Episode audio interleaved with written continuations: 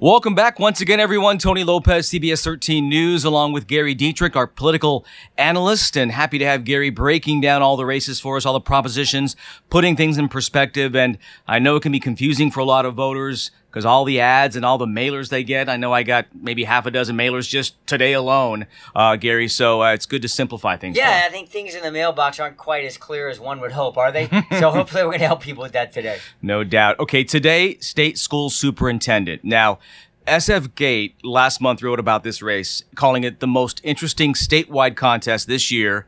Um, is for the office that's little known to the public, but affects arguably the most important state responsibility, and that's K through 12 education. Yeah, and that's also, by the way, the biggest part of the state budget is K through 12 education. And you know, hundreds of thousands of teachers in the state, naturally millions of students. So people care a lot about this. This is interesting because the the officially this office is nonpartisan. We have two Democrats squaring off each against each other, but taking two very different approaches to this office. One, Marshall Tuck, who people may remember, ran last time for superintendent of public instruction, fancies himself a reformer. That's his that's his game. You know, we need changes in the educational system. You know, Tony Thurmond, currently a member of the uh, legislature, a much more traditional Democratic approach to this, backed by the California Teachers Association, etc. Tuck is really sort of the lightning rod in this race, and so this really shapes up, and I think that's why you know SF Gate framed it this way, Tony, as a classic reformer versus insider game. Tuck came close four years ago, right? I mean, did. Torlakson uh, leaving office after eight years. Tom Torlakson, uh, he barely squeaked by Marshall Tuck, so uh, you could tell right after he lost, he probably was eyeing another run. Yeah, and, and Tuck has raised substantial amounts of money. Right now, he's got 50% more in terms of his campaign cash than uh, than uh, Thurmond does. So I think this is going to be very interesting to see what happens. You know, education has been a big issue for a long time. California continues to struggle with uh, a lot of our um, graduation rates and particularly uh, educating non-native English speakers. And so, you know, it's got the biggest school system in the entire country. And this is an important office.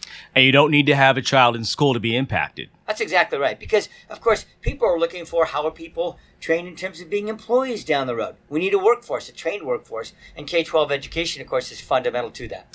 Lots of issues on the table for this teacher tenure, teacher to pupil ratio, the so called achievement gap between higher income schools and lower income ones. So uh, there's a lot for the candidates to kind of, uh, or have been uh, hashing out. But again, the name recognition of Marshall Tuck perhaps could give him the advantage in this race. Well, and it's really going to boil down to a very simple question, I think, for most voters.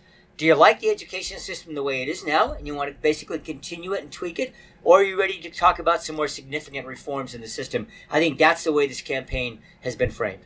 And those are the candidates on the table for state school superintendent Marshall Tuck going up against Assemblyman Tony Thurmond here in 2018. Thanks for joining us for this episode of Politipod. For more information on this race and others, all the propositions as well, go to cbs13.com slash voter guide. We have all the Politipods there waiting for you to listen to in bite-sized chunks as you head down the road or uh, sit on the couch or just uh, make dinner and turn us on, and we'll tell you exactly what you're dealing with come election day. As always, Gary Dietrich, thanks for your expertise. We'll see you on election night on CBS 13 as we break down the results as they come in. Good to be here.